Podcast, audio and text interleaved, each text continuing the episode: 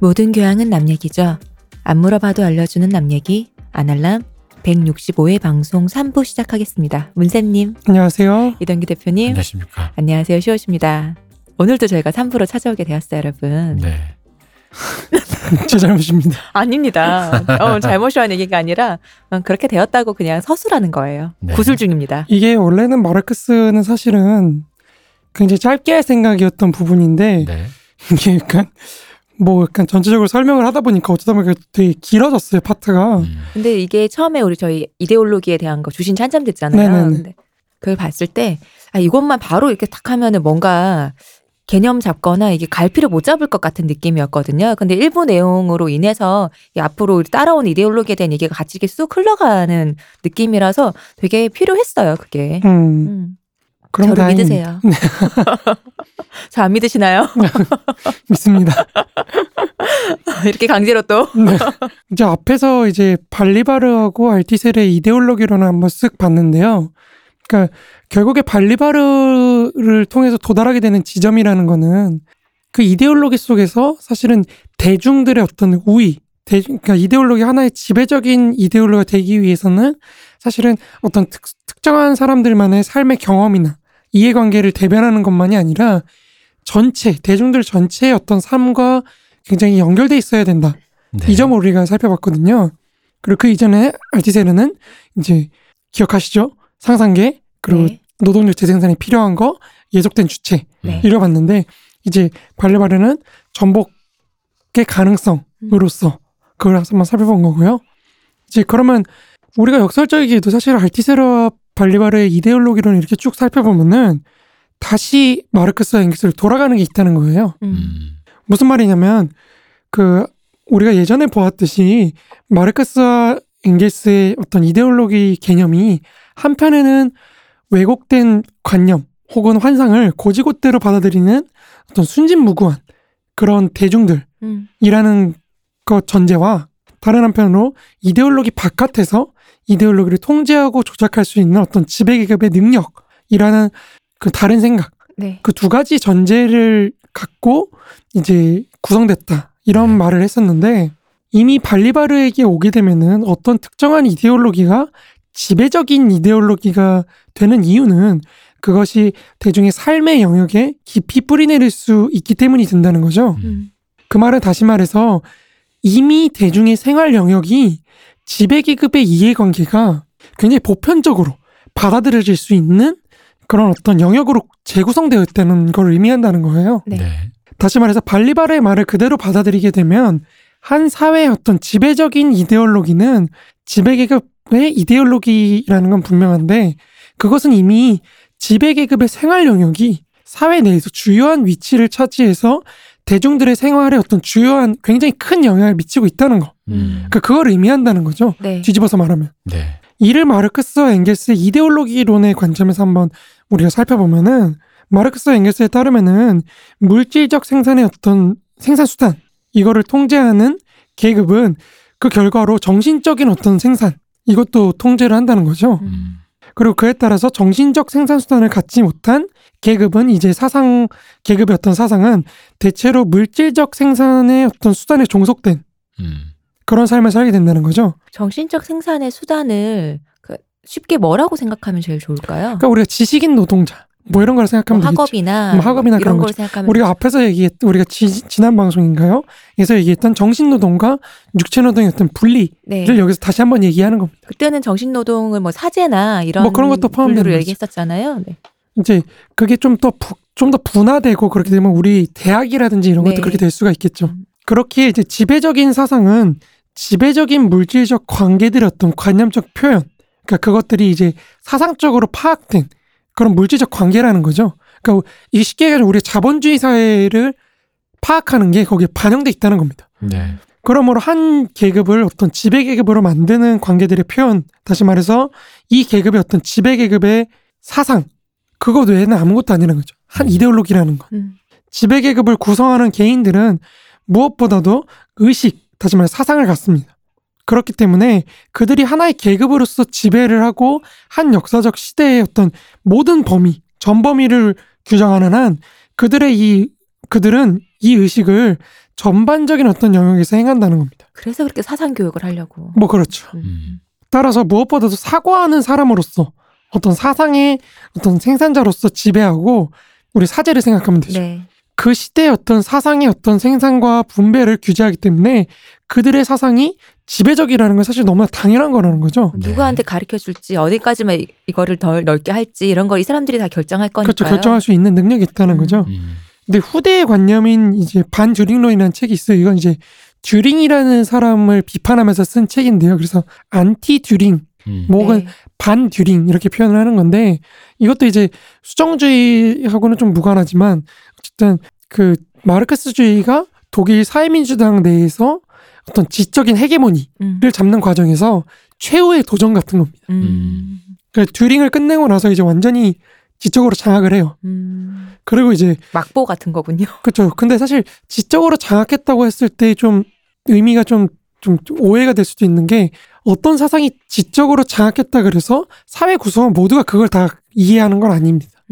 그래도 우리 경제학에서 뭐 어떤 일파가 주도권을 잡았다 그래서 모든 사회 사람들이 혹은 뭐 보수라든지 뭐 어떤 진보나 이런 정치적 집단이 다 그 사상을 갖고 있는 건 아닌 거죠. 주류가 되는 거죠. 그렇죠. 주류가 되는 거죠. 그냥 학문적 세계에서 그런 네. 거죠. 그러니까 마르크스 이게 나중에 수정주의에서 말씀드리겠지만 이래서 사실 마르크스주의가 이데올로기라고 해도 침투력에 있어서는 굉장히 낮은 거예요.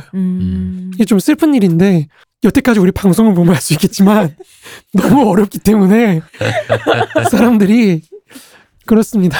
이게 제 뒷얘기를 조금 끌고 와서 얘기하자면 그 사회민주당 도서관에서 마르크스나 엥겔스의 저작이 대출되는 빈도를 조사한 네. 게 있는데 보면 계속 줄어들어요.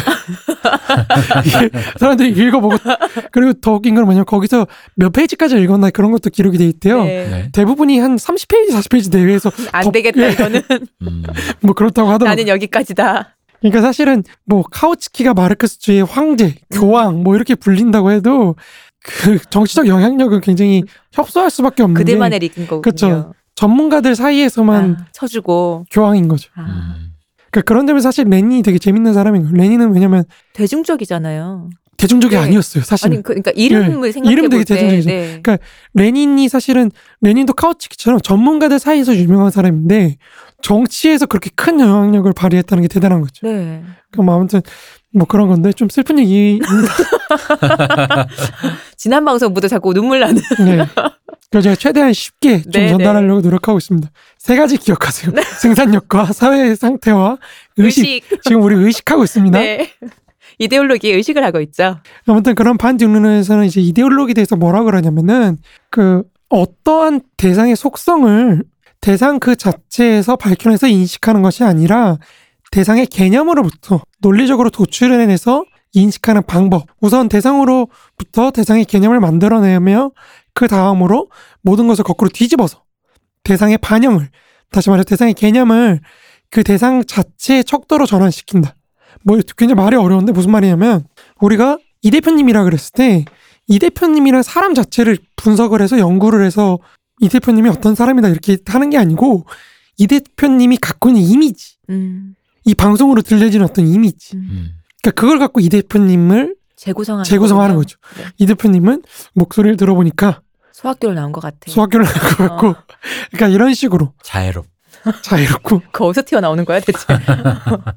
나를 내 스스로 개념을 만들었어. 남들이 하는 거니까 본인 입 다무시고요. 그러니까 이제 개념이 대상에 일치하는 게 아니라 반대로 대상이 개념에 일치하게 되는 거죠.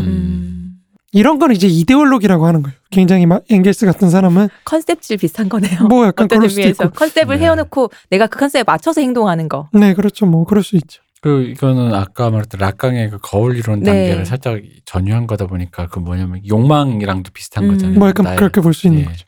내가 어떻게 보여지고 싶은 이미지, 뭐 혹은 저 사람에게 요구하는 이미지, 그 이제 상대로 가면 요구하는 이미지, 그리고 그게 만약 그렇게 되면 그 사람이 그 욕망에 뭐 이렇게 표현하면 되나? 복무한다고 해야 될까? 그러면서 이제 그렇게 된다라는 그런 개념으로 타인의 욕망을 욕망한다는 그런 개념이죠. 사실 그 말이 거기서 거기서 나온 거니까요. 네. 이제 뭐 굉장히 쉽게 좀 얘기를 하면 사실 여기서 우리가 저번 시간에 말씀드렸던 그 헤겔과 마르크스의 차이, 철학적 차이 그런 것도 나타나는 거예요. 그러니까 무슨 말이냐면 헤겔은 사실 정신이 최우선적인 거거든요. 네. 그러니까 이것도 맥락 있어요. 이걸로 자꾸 헤겔을 마르크스가 뒤집었고 이런 그냥 그렇게 넘어가는데, 우리가 아까 말했듯이 우리가 지난 방송에서 말씀드렸듯이 굉장히 간략하게 얘기했지만 칸트가 만들어낸 그 이원론, 네. 그러니까 인식과 물 자체의 분리라는 이 상황에서 헤겔은 정신이 어떻게 물 자체를 인식할 수 있는가라는 문제를 연구를 한 사람이거든요. 네. 그거를 무한한 운동 속에서 그거를 파악을 하려고 했던 사람인데, 당연히 이러다 보니까 사실 정신에서부터 시작을 할 수밖에 없어요. 그러니까 정신현상학이라든지 대논리학이라든지 이런 책들이 사실 뭐냐면은 이 정신이 어떻게 인식을 제대로 할 수 있는가, 그거부터 시작하는 거거든요. 네. 그러니까 예를 들어 존재라고 하면은 어떻게 느낌이 드세요? 굉장히 구체적인 느낌이 들지 않나요? 거기 있다라는, 그렇죠, 느낌. 거기 있다. 네. 그런데 근데 생각해보면 존재는 모든 게 돼요. 이것도 존재가 되고 저것도 존재가 되고, 그러니까 굉장히 우리가 잘 알고 있다고 느껴지지만 동시에 굉장히 추상적인 거예요. 그러니까 여기서부터 시작해가지고 점점 확대 올라가면서 어떻게 개념까지 올라갈 수 있는지, 이거를 연구한 게 이제 체계화한 게 대논리학이라는 책이에요. 여기서 이제 정신이 딱 완성이 되면 그 정신이 이제 자기 외부 세계인 자연이라든지 사회라든지 이런 걸 어떻게 인식하는지, 이런 걸 이제 보는 거거든요. 그래서 사실은 헤겔의 전체적인 그 철학 체계는 정신에서 시작해서 자연으로 갔다가 인간, 이렇게 인간 사회, 이걸로 분석으로 옵니다. 이게 이어지는 과정이에요. 그리고 그 끝에서 이제 정신이 세계 정신이 됨으로써 역사가 종말되는 거죠. 여기서 역사는 완성되고 끝나는 겁니다. 그러니까 이런 식으로 가는 거거든요. 근데 마르크스와 엥겔스는 이게 잘못됐다고 보는 거예요. 왜 정신에서부터 시작하냐? 물질 그 자체에서부터 시작을 해야지. 그래서 마르크스와 엥겔스는 반대로 가는 거예요. 자본에서 시작해서 임금 노동을 분석하고 토지 소유를 분석해요. 그래서 자본주의 사회의 3대 계급을 분석을 하고, 이거에 위에 있는 상부구조로서의 국가, 그리고 국가들 간의 관계가 완성된 세계시장. 그러니까 앞에 전반부 세계, 뒤에 후반부 국가, 국제관계, 세계시장. 이렇게 세계. 이렇게 해주고, 그 세계시장 다음에 이제 논리학이 나오는 겁니다. 인식을 어떻게 할 것이냐. 변증법. 사회가 구성되어 있는 원리가 어떻게 되어 있는지, 그거를 추출해낸 변증법. 이게 마지막에 나올 것이다. 이렇게 되는 거거든요. 그러니까 이런 의미에서 뒤집었다고 할 수도 있겠죠. 네. 그러니까 똑같은 거예요. 정신에서 물 자체로 갔다가 다시 정신으로 돌아오는 과정인데, 이거를 헤겔은 정신에서부터 시작해서 물 자체에 거쳐서 다시 정신으로 돌아왔다면, 마르크스와 엥겔스는 물 자체에서 시작해서 정신으로 갔다가 다시 물 자체로 돌아오는. 그래서 유물론이라고 하는 거죠. 그렇죠. 그러니까 그런 식으로 이해하시면 좀 더 이해하시기가 쉬울 것 같아요. 아까 존재하니까 뭐 생각나는데, 어떤 존재가 생각 안 나고 의성어가 생각나네요. 두둥 뭐 이런 거 있잖아요. 뭔가 그런 느낌의 의미심장한 단어랄까? 존재, 두둥. 그렇죠. 네. 근데 이제 엥겔스가 여기서 하는 말은 무슨 말이냐면, 그런 식으로 정신에서부터 출발해서 나아가기 시작하면은 결국 이게 신으로 갈 수밖에 없다는 거예요. 그 종교 이런 걸로 갈 수밖에 없다는 거죠. 아, 사전 차단. 어떤 사전? 그러니까 신으로 가는 거죠. 사전 차단. 그렇죠, 그런 거죠. 그러니까 헤겔이 뭔가 자꾸 하려고 하는데 중간에 듣다 보니까 잠깐. 원래 헤겔은 기독교를 되게 참된 종교로 그 정당화하는 신이 있다고 하는 그런 거거든요. 아, 헤겔과 이승만의 대담을 듣고 싶습니다. 지금 하고 계시겠죠? 왜 이승만을 거기서 하고 계시겠죠? 기독교 국가로 만들려는 그분의 야망을. 그 사실 중요한 거예요. 그러니까 헤겔 법철학에 보면은 그러면 그 자유라는 거는 신적인 개념이라고 얘기를 하거든요. 그러니까 무슨 말이냐면 자유라는 주어 뒤에는 모든 게 다 들어갈 수 있어요. 그렇죠. 나의 자유. 모든 게 자유의 내용으로 모든 게 다 들어갈 수 있는, 그러니까 모든 신적인 존재인 거예요. 모든 걸 포괄해. 문쌤 뒤에는 모든 게 들어갈 수가 없어요. 문쌤은 여성이다. 그렇지 않습니다. 들어갈 수가 없습니다. 너무 정색을 했어. 그러니까 이런 식으로 그러니까 다들 특수성이 있는 건데 자유라는 개념은 되게 신적인 거라는 거죠. 모든 게 될 수 있는 그런 의미에서. 그러니까 그런 식으로 이제 막 가기 시작하면서 이제 신도 그런 의미에서 존재할 수 있고 이런 식으로 막 논리가 펴지기 시작하는데, 그거는 저희가 다룰 것이 아니고요. 예, 저희가 다룰 것이 아닙니다. 네. 근데 어쨌든 엥겔스가 볼 때는 이데올로기라는 건 현실을 그렇게 관념으로부터 도출해내는 것이라고 할 수 있습니다. 바로 이런 관점에서 헤겔도 그리고 듀링도, 엥겔스가 비판했던 듀링도 이제 이데올로그, 그런 이데올로기를 갖고 있는 이데올로그가 되는 겁니다. 그러니까 이데올로기를 이렇게 정의한다면 우리는 지배계급의 이데올로기 또한 현실 그 자체가 아니라 관념으로부터 도출된 거로 해석을 해야 된다는 거죠. 다시 말하면 지배계급의 이데올로기는 바로 지배계급의 관념으로부터 도출된 겁니다. 그리고 그것을 왜 나타나야 되는 걸까요? 뭐 당연하게도 바로 지배계급이 자신의 세계관과 그 세계관의 배경인 현실을 유지시키고 재생산시키기 위함인 거죠. 계속 지배하려고. 그렇죠. 자신의 지위를 유지하려는 거죠. 네. 예컨대 반듀링론의 평등론이라는 장이 있거든요. 네. 거기에서 말하고 엥겔스가 논하고 있듯이 인간이 평등하다는 관념은 바로 자본제라는 이 생산 양식, 이걸 배경으로 해서 나타나지만 동시에 이 평등 관념이 있기 때문에 자본제라는 생산 양식이 다시 재생산이 될 수 있다는 거죠.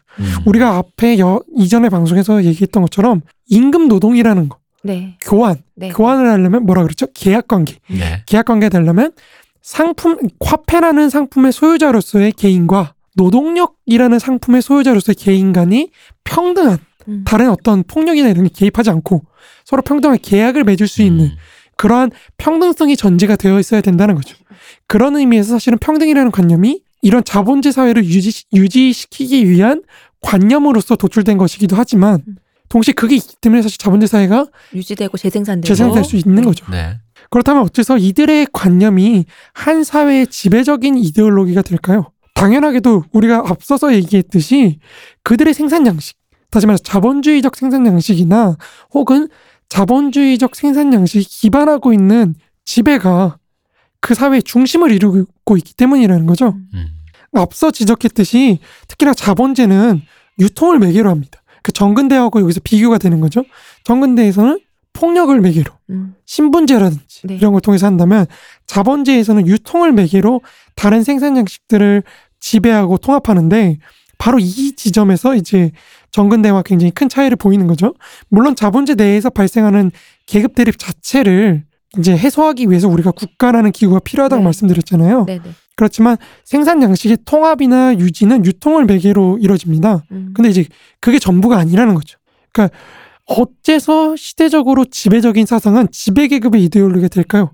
이거를 이제 설명을 해야 됩니다. 그러니까 독일의 이데올로기에 따르면 이거는 이제 우리가 앞서 얘기했던 그런 분업관계, 더 구체적으로 이제 생산수단의 소유에 따른 정신노동과 육체적 노동이 분리해서 찾아져야 된다는 거죠.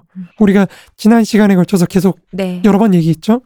그러니까 다시 말해서 착취계급과 피착취계급, 지배계급과 피지배계급의 사회가 분열된 거는 이제 생산력 발전이 굉장히 미약했을 때 그렇게 된 건데 우리가 이건 지난 시간에 했던 얘기이기 때문에 조금 빨리 제가 넘어갈게요. 네네. 그러니까 노동력이 분화가 일어나고 정신노동과 육체노동으로 분화가 일어나고 거기서 육체노동자들은 이제 그런 생산활동에 대부분의 시간을 보내다 보니까 네. 정신노동을 할 시간이 별로 없는 거죠. 그렇죠. 그러다 보니까 이 정신노동을 장악하고 있는 이들이 사회를 경영할 수 있는 어떤 지식체계 이런 걸 갖게 되고 노동도 통제할 수 있게 되고 이러면서 사회 전체를 지배하게 되는 그런 게 됐다는 거죠. 바로 이러한 계급의 형성 과정 그리고 그와 함께 나타난 어떤 분업의 발달 같은 것들이 지배계급의 사상을 지배적인 사상으로 만들어준다는 겁니다. 그러니까 생산수단을 소유하고 타인의 노동에 기생하는 어떤 지배계급은 정신노동을 독점함으로써 이제 그렇게 되는 거고 근대 사회는 시간의 정치학에서 말씀드렸다시피 이런 가능성을 좀 더 줄여줄 수 있다는 거죠. 네. 점점 지배계급으로 성장하면서. 네. 이제 우리는 이제 이데올로기에 대해서 보다 구체적으로 다루면서 독일 이데올로기의 관점을 이해할 수가 있게 되는 겁니다. 정말요? 정말입니까? 그럼요. 이해할 수 있죠. 이제는. 제가요? 읽으셔도 돼요. 제가 볼 때는 이 정도 들었으면 읽어도 이해하실 수 있습니다. 제가요? 정말요? 저희가요? 저는 사실 이 강의가 어느 정도 정리가 되면은 여기서 말했던 중요한 저작들 뭐 이것이 아니더라도 여기서 언급됐던 뭐 다른 흥미로운 네. 저작들에 대한 어떤 독서 모임을 좀 한번 해볼까 해요. 아, 너무 좋네요. 네. 이거 왜냐면 한 달에 한 권만 읽어도 이게 어디냐라는 생각이 있어요. 읽어보자라는 거지 그냥. 책 다 절판돼서 사지도 못하는데 무슨 독서 모임이야. 부르주아만 참여할 수 있는 모임이다. 이 역설. 그 모임은 팔지도 않는 책을 보래. PDF.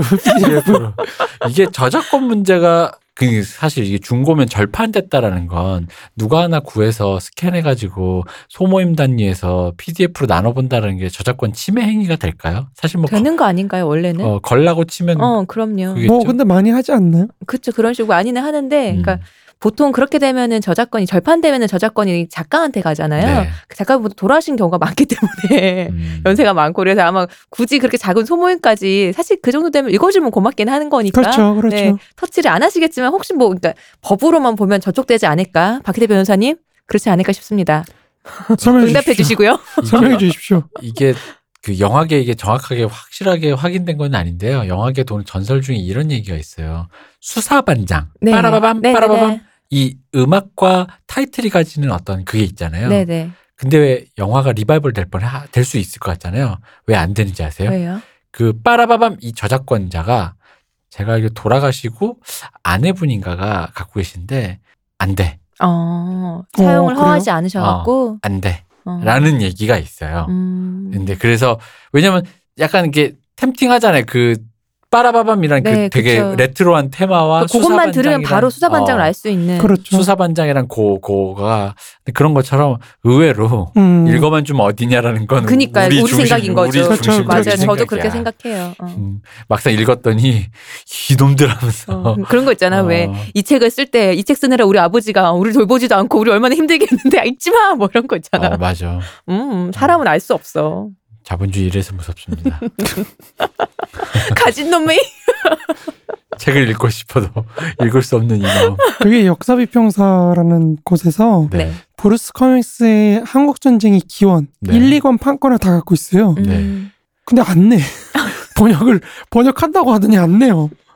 미쳐요. 갖고만 있는 거군요. 갖고만 있는 거예요. 이거 하니까 무섭다, 옛날 그 생각이 납니다. 옛날에 왕가이라는 그 감독이 90년대 아직 인기가 막 들끓지 않았을 때 동사소독을 먼저 찍고 중경사님을 나중에 찍었는데 네. 동사소독이 개봉이 안 됐어요.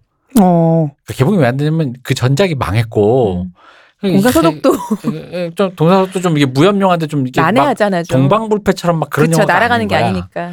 그래서 중경사님 개봉할 때 이게 잘 되면 개봉한다. 그래도 약간 N차 관람 비슷하게 막 열심히 보고 그래서 재밌기도 했지만. 이게 동사소독이 뭔가 좀 시적인 고전 무협이잖아요. 약간 그런 그래서. 느낌처럼 여기도 뭔가가 뭐 좀 조건을 좀 걸든가 좀 해서 사실 그런 거 답이라도 주면 좋지 않습니까? 맞아요. 그렇죠. 뭐 이 정도 조건이 충족되면 내겠다라는 거라도 있으면 뭐 어떻게 노력이라도 해볼 텐데. 이거 비슷한 예로 저 옛날에 기타 관련된 책이 하나 있어요. 그 유명한 코타로 오시오라는 되게 유명한 기타리스트가 악보집을 내는 게 있는데 그 소니에서 판권을 갖고 있는데 한국에 이제 그 낸다 그랬어요. 네. 근데 한국 출판사가 안 내는 거예요. 근데 그 출판사 카페도 있거든요. 저도 거기 가서 봤는데 누가 도대체 언제 나옵니까 하면서 가로 열고 절대 화내는 거 아닙니다. 도대체 언제 나오는지만 얘기를 해 주십시오 하는데 대충 이제 행간에 그분이 담당자 답을 단 걸 보면 그 소니 그리고 일본 그 기업 문화가 갖고 있는 특유의 그 복잡 미묘하고 절차성 때문에 오래 걸린다라는 느낌으로 이렇게 미묘하게 행간에 이제 그런 느낌이 있어요. 그래서 그렇군요. 근데 어쨌든 나왔어요. 되게 오래 걸렸는데 나오긴 나왔어요. 그래서 아마 뭐 그것도 좀 이렇게 사람들이 좀 의뢰를 좀 해서 공론화를 좀 시켜야 되는 게 아닌가 싶긴 해요. 왜냐하면 그런 류의 책들이 있잖아요. 요즘에 그런 거 있지. 인문학 책들은 제목 예쁘게 이렇게 표지 예쁘게 해서 이렇게 라이트하게 나오는 거 말고 약간 그런 류의 책들은 뭔가 약간 시대랑도 좀 동떨어져 있게 나오기도 하고 디자인이라든가. 그렇죠.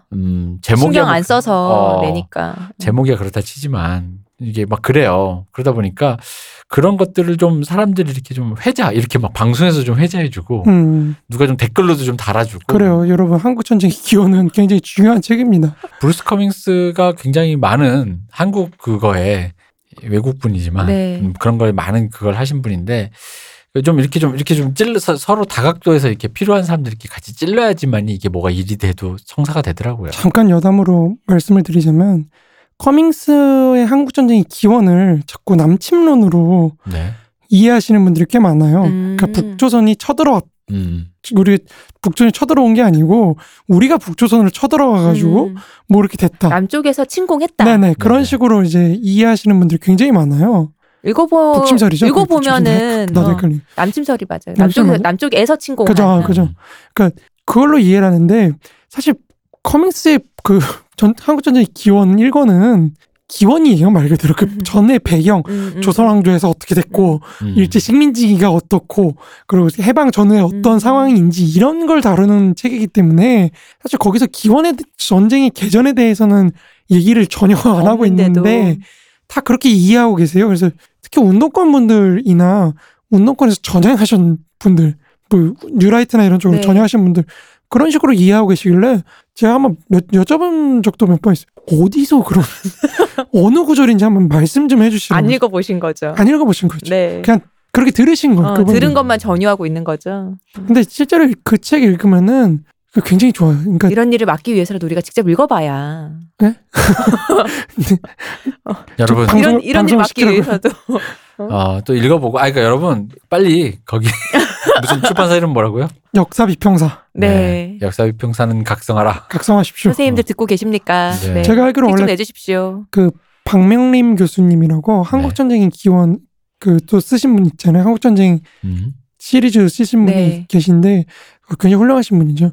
이제 그분이 번역하시는 걸로 알고 있는데 번역을 하시다 말았나? 뭐 잘 모르겠어요. 왜 안 내시는지. 여간의 사정은 저희가 모르겠으니 일단 내주십시오. 내주십시오.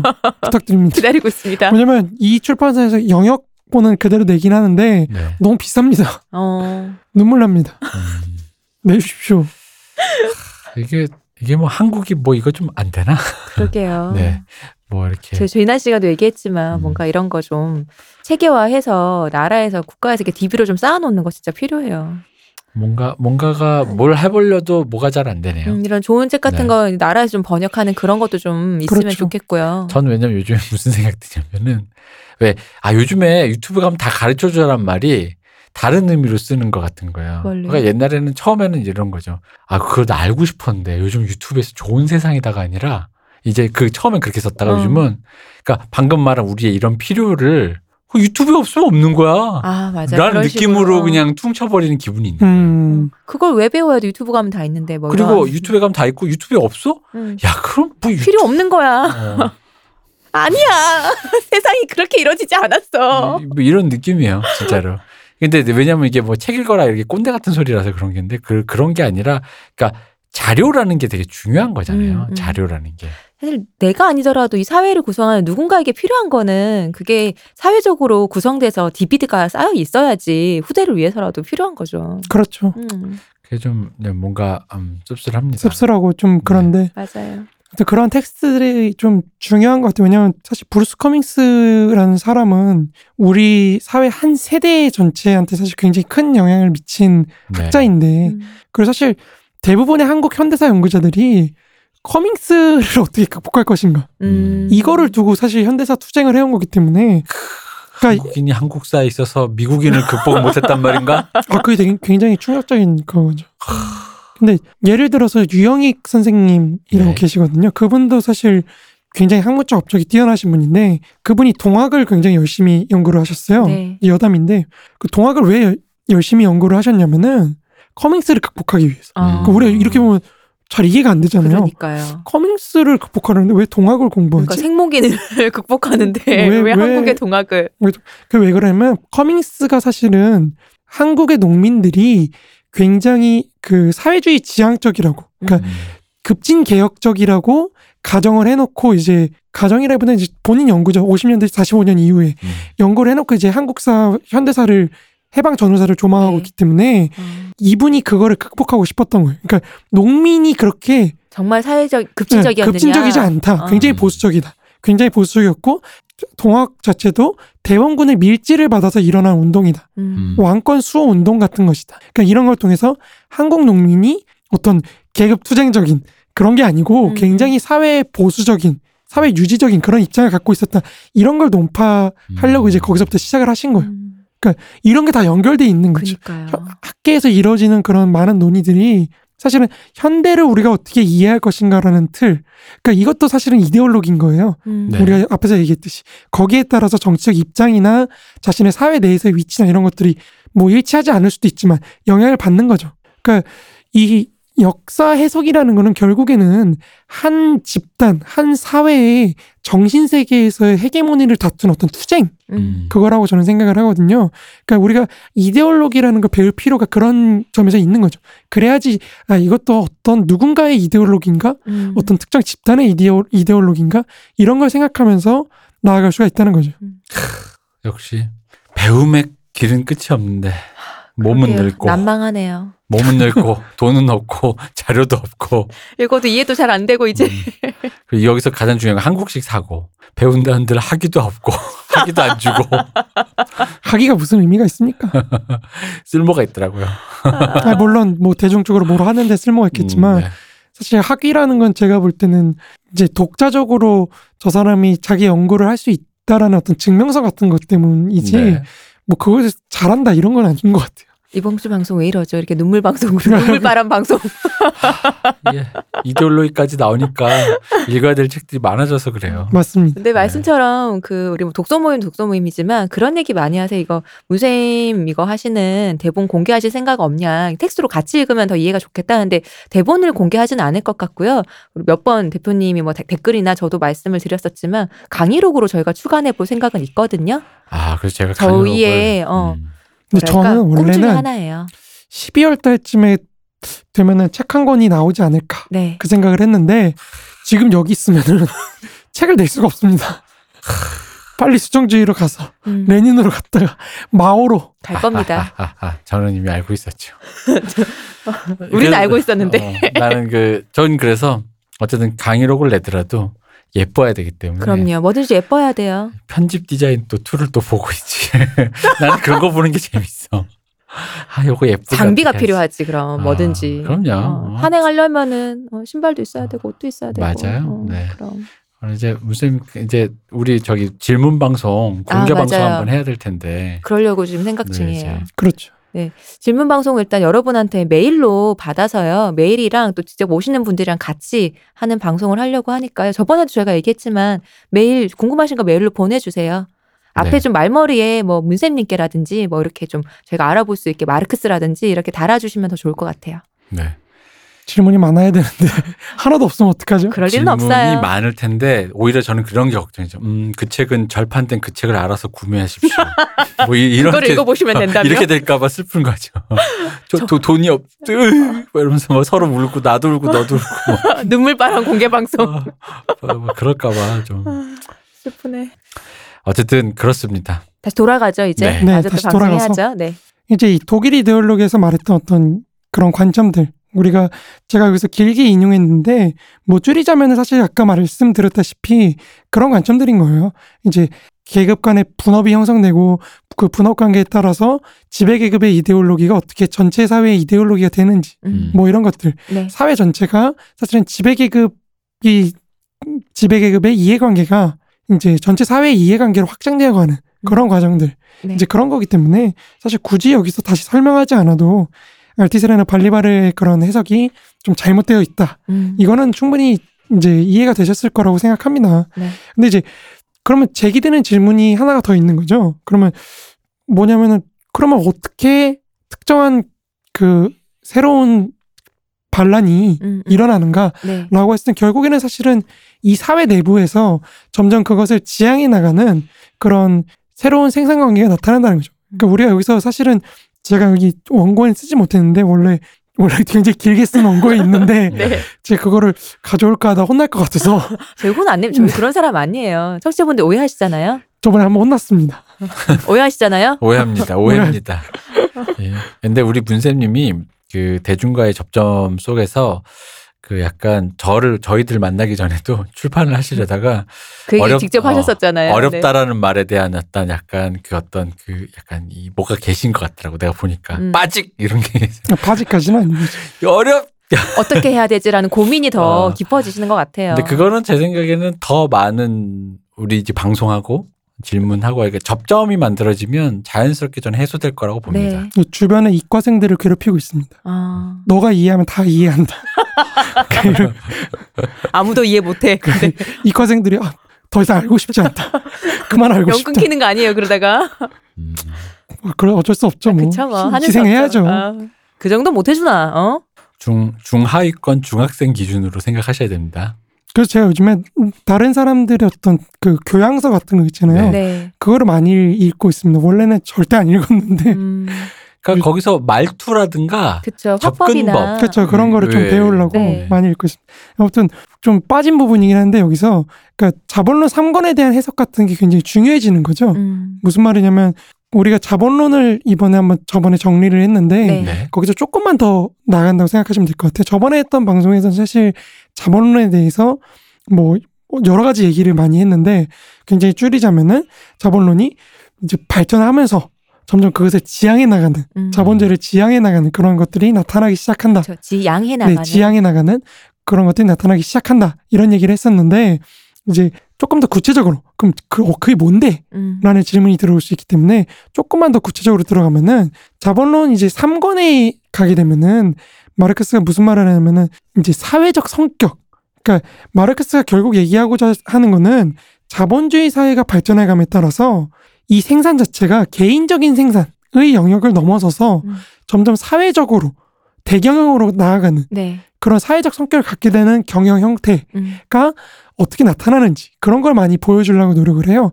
그래서 사실은 예를 들어서 자본론 상을 세 가지 부분으로 나눠져 있어요. 첫 번째 부분이 이제 그 전형이라고 전형. 네, 전형이라고 가치가 가격으로 바뀌는 과정. 그러니까 무슨 말이냐면은 우리가 첫 번째 시간에 가치의 실체가 노동이라고 그랬잖아요. 네.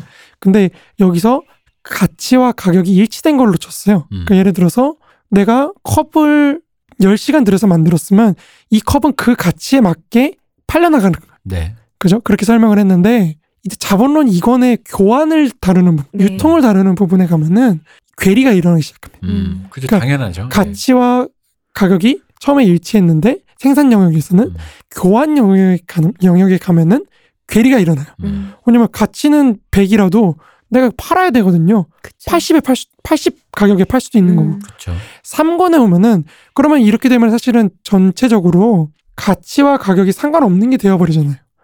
이거를 극복하는 게 3권인 거예요. 3권에서 가치와 가격의 괴리가 어떻게 전체 차원에서 다시 일치하게 되는지 그거를 이제 따지는 건데 그 과정이 이제 3권의 첫 번째 부분에 나타나는 전형 부분입니다. 이거를 왜 말씀드리냐면은 이게 이제 수정주의에 가서 자본론 3권에 대한 해석을 놓고 입장들이 갈려요. 그래서 여기서부터 사실은 수정주의가 나타나고 뭐 이렇게 되는 거거든요. 왠지 문 밖에 저는 얼굴도 모르는데 문 밖에 베른슈타인이 기다리는 그런 느낌이에요. 저기서 기다리는 느낌이야. 쳐다보지 마세요. 이런 느낌이에요. 베른슈타인 벌써 지금 밖에서 함보로 피고 그러니까. 내 차례는 오늘도 아니고.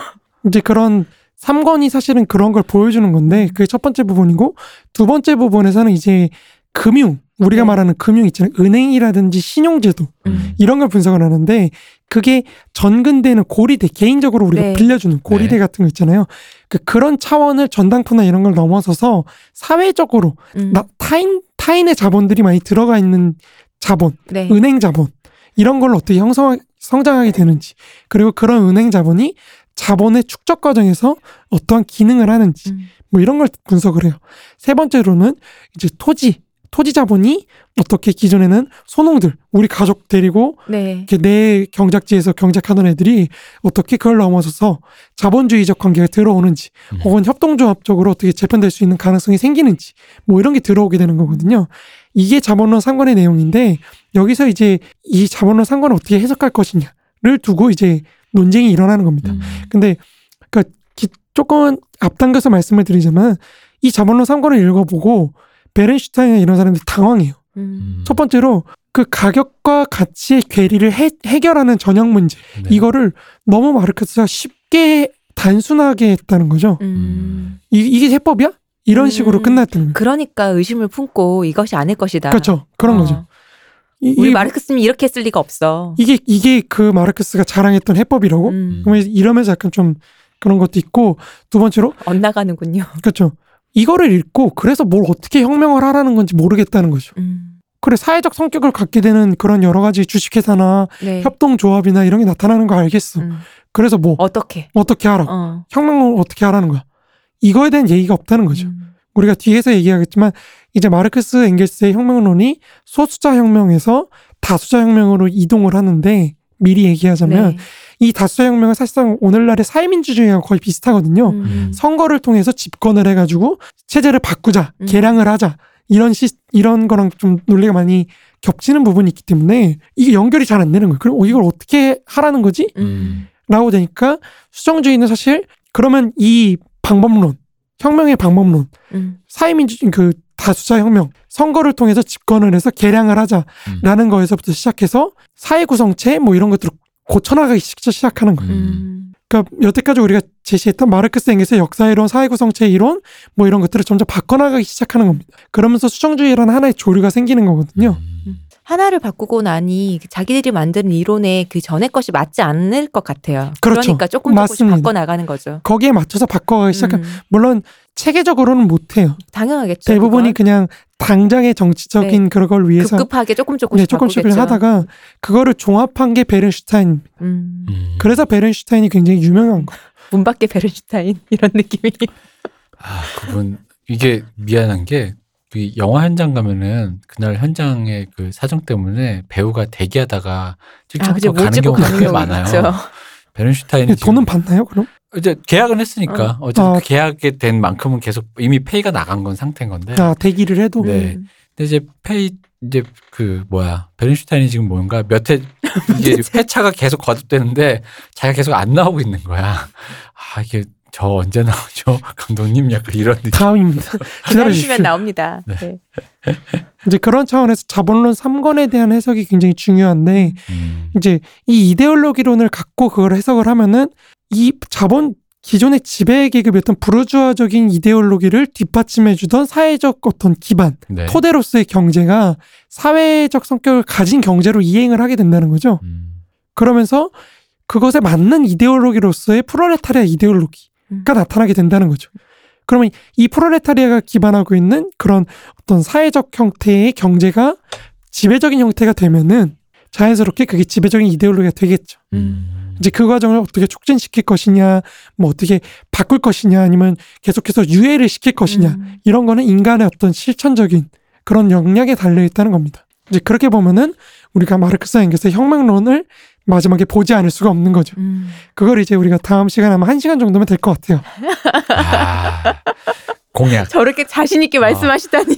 다음 시간 1시간 정도면 된다. 너무 자신있게 말씀하신다. 그거를 이제 소수자 혁명과 이제 다수자 혁명을 구별해서 한번 1시간 안에 한번 정리를 해보는 걸 제 목표로 하고 있습니다. 근데 오늘 여기 보면은 저희 이데올로기 마지막에 못 쓰고 지금 짧게 딱 적어 놓으신 거죠. 인도론, 아일랜드 폴란드론 있잖아요. 이거는 뒤에 부분이에요. 이거 뒤에 부분인데 이것도 저번 시간 이것도 인도론도 해야 되는데 하고 못 하셨잖아요. 이거 하면은 뭐 될까요? 일단 이거 하면 다음 내년이지. 아니요. 당황하셨어요. 아니요. 인도론 금방 끝납니다. 별게 없습니다. 얼굴이 빨개지네요, 제가. 왜냐면 인도론은 사실 그러니까 제가 생각을 해봤는데 집에서 인도론 자세하게 쓰면 굉장히 길게 쓸 수는 있는데 이 문제가 그거예요. 이게 글로 읽으면 괜찮은데 방송으로 하면은 그럼 쓰신 걸 읽을까요? 그러면 제가 보내드리면 아마 느낌을 아실 거예요. 이게 그 당시 인도를 마르크스 엥겔스에서 어떻게 이해를 했고 뭐 이런 거를 글로 읽으면 되게 재밌거든요. 근데 말로 이렇게 하면은 제가 한번 집에서 해봤는데 그 ASMR로 그냥 읽을까요? 잘 못 알아듣더라고요. 근데 인도론을 알아야. 사실상 뭐 여러 가지 관점들이 있겠지만 그 중에 특히 우리와 접점이 좀 많지 않습니까? 그렇죠. 우리와 접점이 많죠. 우리가 식민지 근대화론이라는 거에 사실 인도론이 그 원형이기 때문에 이제 우리가 그걸 한번 보는데 그래서 제가 이걸 다시 쓸 생각이에요. 지금 좀 그러니까 그런 차원 그런 측면을 좀 조망한 걸로. 그러니까 인도론 자체를 분석한 것보다는 아무래도 인도론에서 아일랜드론 혹은 폴란드론을 넘어가는 지점 이거를 좀 중점으로 해가지고 우리와의 관계 속에서 어떻게 접점을 찾아가시는 거죠? 그거를 좀 더 강조하는 게 좀 좋을 것 같아요. 제가 말만 들어도 기대돼요. 기대하지 마십시오. 기대돼요. 기대하지 마십시오. 이건 기대하지 마시라고 하시는 거 보니까 진짜 뭐가 폭발적으로 어려울 것 같아요. 아니 폭발적으로 어렵지 않습니다. 왜냐면 이거는 정말 쉬워요. 왜냐면 마르크스 엥겔스 인도론 아일랜드론은 대부분 편지나 기사 자기네들 쓴 신문 기사에 적혀져 있는 거기 때문에 이론적인 내용이 없어요. 하나도. 우리가 앞에 봤던 이론적인 내용들을 토대로 이제 이거를 독해를 하는 거기 때문에 그렇게 어렵진 않습니다. 저희는 쌓아놓은 게 있으니까요. 네네. 그러니까 궁금하시면 앞에 걸로 돌아가시면 되고. 네. 저번 시간에 말씀드렸던 그런 유태인론, 네. 유태인 문제에 관하여 그러니까 그런 차원의 연장에서 인도론을 개괄을 하고 그 인도론이 어떻게 바뀌게 되는지, 인도론에서 입장이 어떻게 바뀌게 되는지. 근데 입장이 바뀐다고 하지만 사실은 전체적인 논지는 변하지 않습니다. 아무튼 그 정도고요. 이제 자본론 3권을 이제 그런 식으로 우리가 독해를 하게 되면은 마르크스와 엥겔스한테 있어서 이데올로기라는 것의 기능을 우리가 한번 총괄해서 설명할 필요가 있다는 거죠. 그러니까 이처럼 대중의 어떤 존재론적 우위를 주장하는 발리바르의 주장은 사실상 다시 마르크스적 관점으로 돌아갈 수밖에 없다는 거죠. 네. 그리고 더 나아가서 그 발리바르나 이런 알티세르처럼 상부 구조를 중시하는 입장에서 하부 구조, 어떤 경제의 사회적 성격의 증대 이런 걸 중시하는 입장으로 다시 돌아갈 수밖에 없다는 거죠. 그렇게 되는데 만약에 발리바르의 말처럼 대중의 생활세계가 지니는 어떤 규정성이 이데올로기로 하여금 대중의 어떤 존재론적 우위를 가능하게 한다면 그것은 다시 대중의 생활세계가 어떻게 구성되어 있는지 이걸로 다시 돌아가는 물음으로 돌아갈 수밖에 없으며 그것은 다시 지배계급과 그들의 이해관계로 구성된 어떤 지배적인 생산관계가 대중의 어떤 생활세계에 굉장히 깊숙하게 그렇게 침투해 있을 수밖에 없게 된다는 거죠. 여기서 우리는 한 사회의 지배 이데올로기는 지배계급의 이데올로기라는 마르크스와 엥겔스의 처음의 논의로 다시 돌아가게 된다는 겁니다. 한 사회에서 어떤 지배적인 계급의 이데올로기가 지배적인 이데올로기가 되는 것은 지배계급의 생산 양식이나 이런 것들이 지배적인 위치에 놓여서 대중들의 생활세계를 규정하기 때문이고 여기에는 이제 환상을 곧이곧대로 받아들이는 어떤 순진무구한 그런 대중도 이데올로기 바깥에서 그걸 통제하고 조작하는 지배계급의 능력도 존재하지 않는 거죠. 지배계급의 생활이 사회 전체의 생활에서 차지하는 위치로 인해 지배계급과 피지배계급 간의 어떤 생활상이 공유하는 부분이 생기고 그렇게 둘 모두가 합의할 수 있는 그리고 동시에 그런 합의로 인해서 반란이 발생할 수 있게 되는 그런 사상적인 영역이 생기게 된다는 겁니다. 저는 말씀드리면서 계속 부동산을 계속 갖다 이렇게 넣어봤는데 네네. 제일 적절한 예 같아요. 네. 그냥 계속 이것도 부동산 저것도 부동산 말씀하시는 거에 다 부동산을 넣어봤거든요. 한국에서. 그랬더니 그냥 예로 뭘 들을까 했는데 굉장히 그게 뭔가 가장 잘 들어맞는 것 같아요. 방금 그렇죠. 말씀하시는 거에. 네.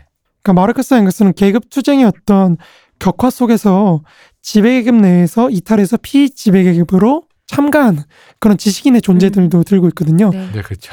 그러니까 이런 것도 굉장히 중요해지는 거죠. 대중 속으로 가시는 분들. 그렇죠. 네. 아들 일본 유학 보내놨더니 아빠는 친일파인데 아들 빨간 물 들어가고 이렇게 이놈의 세상. 아버지 적폐라며. 하지만 시계는 파텍 필립 차고 있고 이런 거. 유태평성대 왜 이러냐며. 바로 이런 지점에서 앞서 보았던 마르크스와 엥겔스가 이제 우리가 지난 방송이죠. 네. 공산당 선언에서 이제 부르주아가 프롤레타리아한테 호소하고 요청하고 뭐 계속해서 끌어들이지 않을 수 없게 되는 그런 어떤 이런 프롤레타리아 그런 과정에서 프롤레타리아트들이 왜 거기에 동의하게 되는가 네. 이런 문제가 이제 해명이 되는 거죠. 물론 이 과정에서 프롤레타리아들은 이제 더 많이 견고해지고 지배계급이 되고 뭐 이렇게 되는 거긴 하지만요. 그러니까 부르주아들은 프롤레타리아트들을 끌어들여서 계속해서 싸울수록 점점 더 자신의 적을 진정한 적을 강화시킬 수밖에 없는 그런 모순에 놓여있다는 게 이제 많이 이해가 됩니다. 호랑이 네. 새끼를 키우는. 그렇죠. 정리하자면 이제 마르크스와 엥겔스한테 있어서 민족주의라는 이데올로기는 사회 구성의 어떤 삶의 영역을 구축하고 있는 그런 사회 구성. 다시 말해서 민족이라는 공동체에서 파생돼서 계급 문제, 민족체 문제 등의 어떤 여러 공동체 내의 갈등을 무마시키면서 체제 통합을 이뤄내려는 어떤 끊임없는 운동 과정. 이면서 동시에 그를 통해 프롤레타리아트라는 피지배계급에게 부르주아에 대항할 수 있는 그런 경쟁력을 키워주는 그런 이중적인 측면을 지니고 있다고 할 수 있는 거죠. 그러니까 이 과정에서 우리가 맨 처음에 말씀드렸던 생산력, 사회상태, 그리고 의식의 모순이 나타나게 되는 겁니다. 생산력의 성장이라는 거는 아까 말씀드렸다시피 경제적 토대, 이것이 점점 바뀌기 시작한다는 거죠. 점점 사회적인 성격을 강하게 지니고 있는 그런 형태로 바뀌게 되고 그에 따라서 이데올로기의 변화도 오고 또 그게 다시 사회 계급관계에 영향을 미치면서 다시 전체 사회를 변화시킬 수 있는 그런 동력으로 자리하게 된다는 거죠. 결국 이렇게 형성된 프롤레타리아트의 목표는 민족주의를 통해서 민족 간의 갈등, 노동계급 간의 분열을 조장하면서 자신의 이해관계를 관찰시키는 부르주아와 그것의 도구인 민족주의, 민족국가에 타파할 수밖에 없다는 겁니다. 아, 드디어 이 말이 좋습니다. 민족국가의 해체가 국가 내의 여러 종족들 간의 불화나 국가 외부의 갈등 상황을 타파할 수 있게 하는 거죠. 그렇게 당면의 과제는 프롤레타리아트의 어떤 자기 해방의 과정, 다시 말해서 사회 해방이지 민족 해방이 아닌 거예요. 그 둘이 우연히 일치할 수는 있죠. 그쵸? 그렇지만 꼭 그렇지는 않다는 겁니다. 이 그 일치가 반드시 필연적인 건 아닌 거예요. 그것은 이제 뒤에 여러 가지 인도론이냐 우리가 아일랜드론 이걸 보면서 한번 살펴보도록 하겠습니다. 근데 여기서 딱 하나만 해명이 좀 됐으면 좋겠네요. 어떤 건가요? 이런 류의 것에서 꼭 인간은 혹은 인간이 구성한 집단은 치팅을 쓰는 애들이 나타난다. 아, 그렇죠. 그러니까 뭐 예를 들어 뭐 그런 거 있잖아요. 우리 모두 한 끼씩 이게 한 숟가락씩만 덜 먹으면 되는데 하면서 싫은데 하면서 먹는 애들이 있단 말이에요. 그렇죠. 그런 애들. 근데 바로 그런 류의 집단과 그런 애들이 바로 그 약간의 불편함과 서로의 뭔가 그 이해관계를 뭔가 해야 되는데 싫은데. 예를 들어 여기서는 부르주아가 만약에 그런 민족국가를 이게 타파해가지고 해체하는 순간에 그렇게 됨으로써 다른 국가들과의 갈등, 외부 갈등을 타파하려고 하는데 싫은데 하면서 뭔가 더 빠른 길을 가려고 하는 이 집단의 등장 혹은 인간, 새 개개인 개인의 등장 이 부분에 대한 어떤 그런 이 부분에 대한 대처는 이제 방법론적인 것이고 근원적으로 가서 이제 이런 인간들이 왜 나타나나. 왜냐면 이게 항상 보면 저 EBS의 그 교육이 있잖아요. 저는 애도 없는데 애들까지 뭐 우리 아이가 달라졌어요. 그런 거 되게 자주 봐요. 근데 거기다 보면 그런 류의 실험이 많거든요. 뭐 예를 들어 남자 여자애가 정말 다른가 했는데 뭘 집어봐라 했는데 뭐 아직 영화한테도 막 했더니 뭐 남자애는 뭐 이걸 짚고 여자애는 뭐 이런 식의 어떤 실험을 하는데 거기도 보면 그런 치팅 쓰는. 그러니까 약간 이제 어른들의 표현으로 머리가 이제 뭔가 비상한 애인 거죠. 머리 구조가 좀 다른 아이들. 잔머리 탁 써가지고 바로 이렇게 뭔가 요 지름길을 딱 아는 거예요. 그래가지고 이제 치팅을 써서 특히나 애들한테는 아직 도덕관념이 좀 덜하니까 이런 걸 하면 안 된다라는 게 없으니까 바로 해버리는 그런 직진의 아이들이 생기는데 그런 부분들에 대한 것들이 이제 궁금해지는 거예요. 여기까지 딱 들으니까. 왜냐면은 예를 들어 민족국가, 뭐 그냥 굳이 마르크스 이론 떠나서라도 민족국가 세우자 할 때 싫은데 친일파하고 싶은데 이게 편한데 뭐 이런 사람 우리 많이 봤잖아요. 그렇죠. 많이 봤죠. 네, 우리 살면서도 많이 보잖아요. 반에서도 뭐 많고. 그런 류의 인간을 어떻게 이 단위에서 왜냐면 분명히 마르크스주의 이거 해가지고 노동운동 한다고 해도 아시잖아요. 뭐 인간이라는 게 모이면 이게 일정 비율로 나타난단 말이야.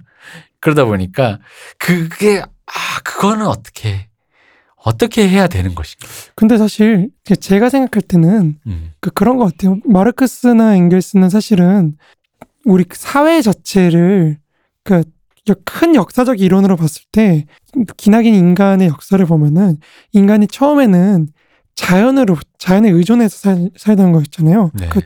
뭐 길가에 있는 거 따서 먹고 이러다 살다가 점점 생산이라는 걸 하면서 자연으로부터 스스로를 독립시키기 시작한 거거든요. 그 과정에서 문제가 뭐냐면 그렇게 해서 자기의 나름대로 우리가 마르크스적으로 말할 때 생산자가 생산수단을 갖고 있는 그런 단계에 이르러서 자유를 구가하게 됐는데 그 결과로 나타나게 된 시장사회, 시장경제라는 새로운 자연이 나타나게 된 거죠. 우리는 거기에 사실은 종속이 돼 있는 거거든요. 네, 맞습니다. 근데 이거를 극복해나가는 과정도 사실은 기존의 그런 자연, 말 그대로의 자연을 극복해나가는 과정과 함께 가는 거거든요. 그러니까 우리는 사실은 진정한 자유에 도달하기 위해서는 다시 한번 자유를 극복할 수 있는 예속 단계를 거쳐야 된다는 거죠. 그러니까 자연을 극복하기 위해서 노예제와 농노제라는 폭력에 기초한 예속 단계를 거쳤다면은 마찬가지로 자본제 사회에서도 노예제와 농노제와 비슷한 단계 그런 어떤 예속 단계를 거치지 않을 수 없다는 거죠. 그걸 이제 임금 노예제나 뭐 이런 걸로 표현을 하는 건데 그러니까 그런 과정을 거쳐서 진정한 자유의 단계에 도달하는 과정은 사실은 그런 사람들이 나타난다 그래서 멈춰지거나 이렇게 될 수 있는 게 아니라는 거죠. 그런 게 아니라 오히려 그런 사람들의 존재가 이런 과정을 촉진하기도 하고 어떻게 보면은 이런 그런 사람의 존재로 인해서 그런 것이 나타나게 되는 그런 모순적인 관계, 그런 전체 운동 속에서 파악되어야 되는 하나의 흐름이라는 거죠. 저는 좀 정확하게 기억은 안 나는데 대강의 기억으로 볼 때, 그러니까 사회와 다르게, 그러니까 인간이라는 종에 대해서 생각을 해볼 때, 뭐 네안데르탈인이나 아니고 뭐지? 또 오스트랄피테쿠스나 이렇게 종이 있을 때 인간들은 끊임없이 그 어떤 일정한 확률로 돌연변이가 있었다는 거죠. 그러니까 변수가 있다는 거죠. 그러니까 그 변수가 말씀하신 것처럼 어떤 방향으로 인간들을 다시 만들어서 더 좋게 가기도 하고 아니면 어떤 한 종을 멸망시키기도 하고 이런 식으로 가는, 뭐가 될지는 모르지만 그런 식으로 인간은 발전했다고. 트럼프?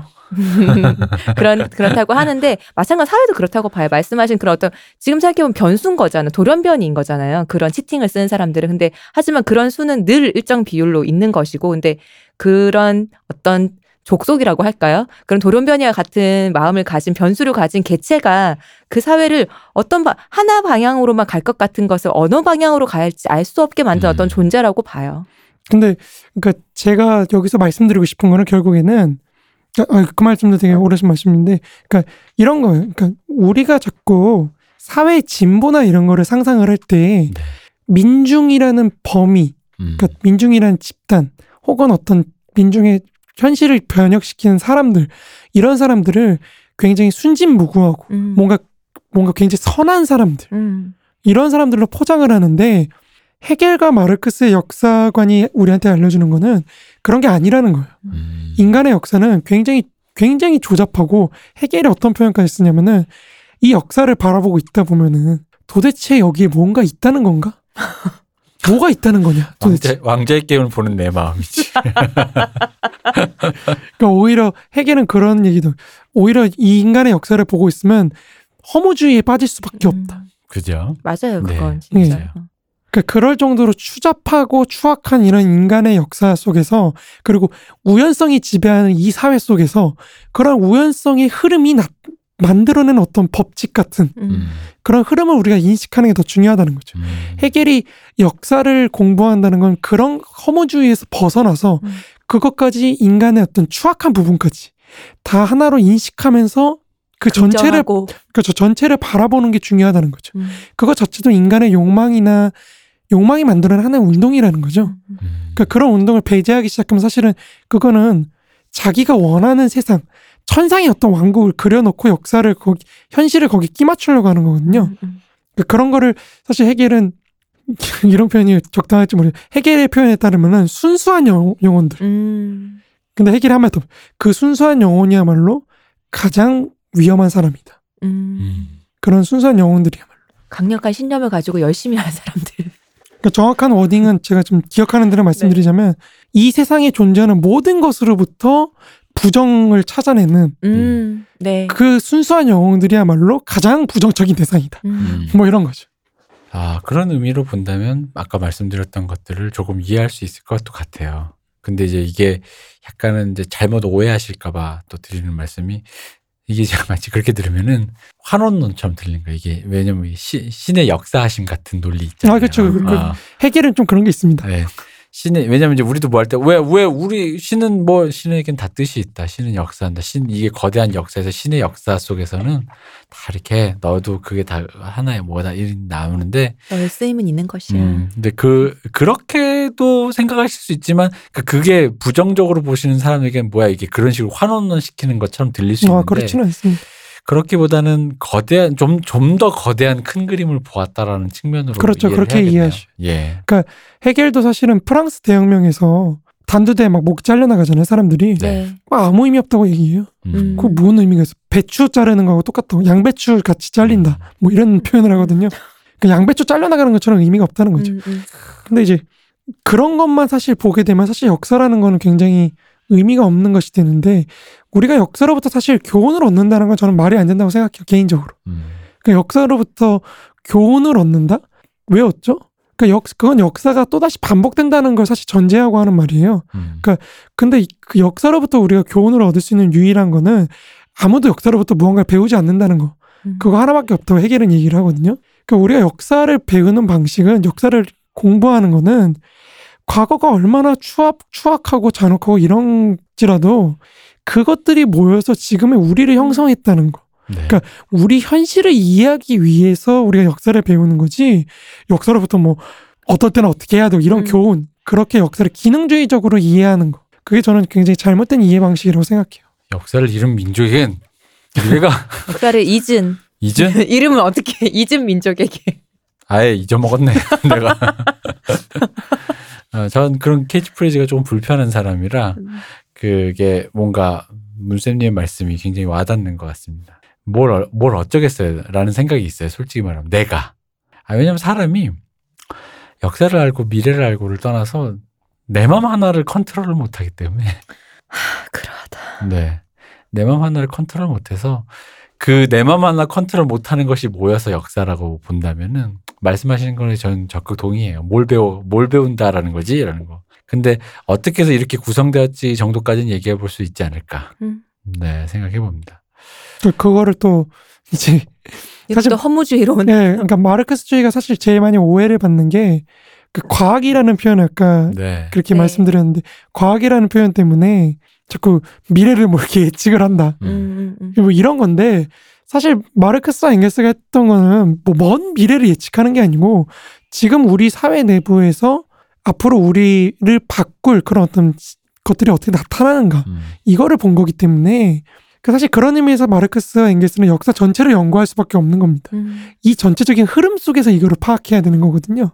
그러니까 그런 맥락에서 이거 뭐 무슨 휴거처럼 뭐 몇 년 이렇게 멸망한다 자본주의 이게 아니고. 그러니까 난 와가지고 두둥 이래가지고 김정일이 나단 이래가지고 적화통일이라고 날래날래 줄 서라고 이런 거 할 줄 알았지. 우리 어릴 땐 그랬어요. 그게 굉장히, 그러니까 그것도 사실은 우리가 앞으로 보게 되겠지만 근대를 구성하는 하나의 관점인 거죠. 그러니까 이 이성적으로 모든 걸 파악할 수 있고 정말로 혁명이 올 것이고 뭐 자유의 세계가 완전히 실현될 것이고 이런 믿음.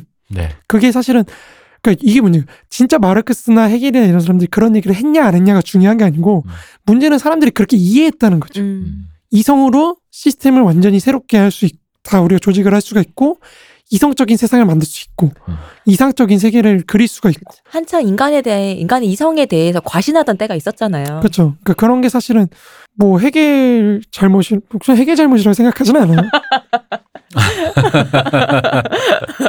이들이 오해놓고 왜 헤겔한테 퍼씌우느냐. 저는 약간 그런 입장인데, 근데 중요한 건 어쨌든 사람들이 그렇게 생각했다는 거, 그리고 그거를 믿고 무언가를 했다는 거, 그게 중요한 거겠죠. 역시 오늘은 또 마지막에 네. 참 거대한 웅변과 함께 네. 끝나는 것 같습니다. 개똥 철학이죠. 아니에요. 뭔가 좀 가슴에 와닿는 것 같아요. 저는 사실 그런 결정론적인 어떤 그런 거에 좀 어떤 약간의 그런 회의가 있거든요. 결정론적인 걸로 가면은 진짜 가장 극단으로 가면 살아 뭐해라는 느낌이기 때문에 뭐 그쪽도 있고 아니면 뭐 이제 우리가 이렇게 하면 바꿀 수 있다, 할 수 있다, 이렇게 우리의 미래는 이렇게 되었다라는 이런 거에 대해서. 왜냐면 어릴 때 독서실에 앉아 공부할 때마다 느끼는 게 그건 거야. 이렇게 공부하기 싫은데. 근데 옆에 보면 공부가 재밌다는 애가 있었거든요. 있지. 걔를 보고 있으면 그래. 애초에 글른 거야. 이게 다른데. 생각해봐요. 전에 문쌤님 책 읽을 때, 만화책 읽을 때 워밍업하고 다른 책 읽으신다는 거 봐요. 그러니까 난 만화책 계속 읽는데. 내 머리 만화책 계속 읽는 거지. 다음 권의 내용 뭐였지? 이러면서. 이렇게 다른데. 그러니까 이제 그런 부분들이 아마 하여간 뭐 할 말은 많지만 네. 어쨌든 그런 매짐을 할까요? 네, 멋있었던 말이었던 것 같습니다. 그런가요? 네. 그러니까 너무 역사도 그렇고 우리 생활도 그렇고, 저희가 볼 때는 우리의 생활도 그렇고, 그러니까 어떤 정해져 있는 그런 거라기보다는 사실 변증법이라는 거는 모든 게 변화한다는 그런 어떤 입장에서 나온 철학이거든요. 네. 그러니까 그런 철학을 한번 생각해 보시면 사실 정해진 건 없다. 정해진 것도 없고, 그러니까 사실 알티세르가 사람들한테 인기를 끄는 거는 그런 결정론적인 입장을 굉장히 비판했기 때문이기도 해요. 네. 우리가 봤지만 알티세르라는 사람은 사실 우연성이라든지 뭐 이런 걸 굉장히 중시했던 철학자인데, 그래서 이 사람의 철학의 이름을 우연성의 유물론, 우발성의 유물론 뭐 이런 식으로 표현하기도 하는데, 그러니까 저는 그렇다고 해서 이걸 무조건 전적으로 동의하는 건 아니고요. 근데 아무튼 그런 구조와 어떤 인간의 어떤 의지, 그 우연성, 그 우연성과 뭐 필연성 이런 것 간의 관계를 좀 우리가 전체 틀로서 이해를 하고 사회나 어떤 자신의 삶의 인식을 좀 더 풍부하게 하는 게 중요하지 않나 그렇게 생각합니다. 그렇습니다. 여러분 들으셨죠? 네, 오늘 우리 3부에 또 걸쳐서 네. 이데올로기에 대해서 우리가 왜 이데올로기에 대해서 알아야 하는지 그리고 이데올로기 뭐 알티세르나 발리바르 그리고 마르크스 엥겔스가 말했던 이데올로기에 대해서 알아봤습니다. 네. 알티세르와 발리바르가 네. 이건 아니다라고 했는데 그렇죠. 말하다 보니 결국 원점이었다는 그거였다로 돌아갔던 얘기를 너네가 아니라고 했지만 너네는 결국 그거였다라는 그렇습니다. 네. 제가 보기엔 그렇습니다. 마르크스죠. 역시. 우리 마르크스 하면 여러분 기억하시고요. 늘 새롭고 짜릿하고 성경 무오르설에 이은 늘 새롭고 짜릿하고 네. 최고인 마르크스 오늘도 들어보았습니다. 문세님께 문세님 고생 많으셨어요. 고생하셨습니다. 이 대표님 고생하셨습니다. 수고하셨습니다. 감사합니다. 쉬우셨습니다.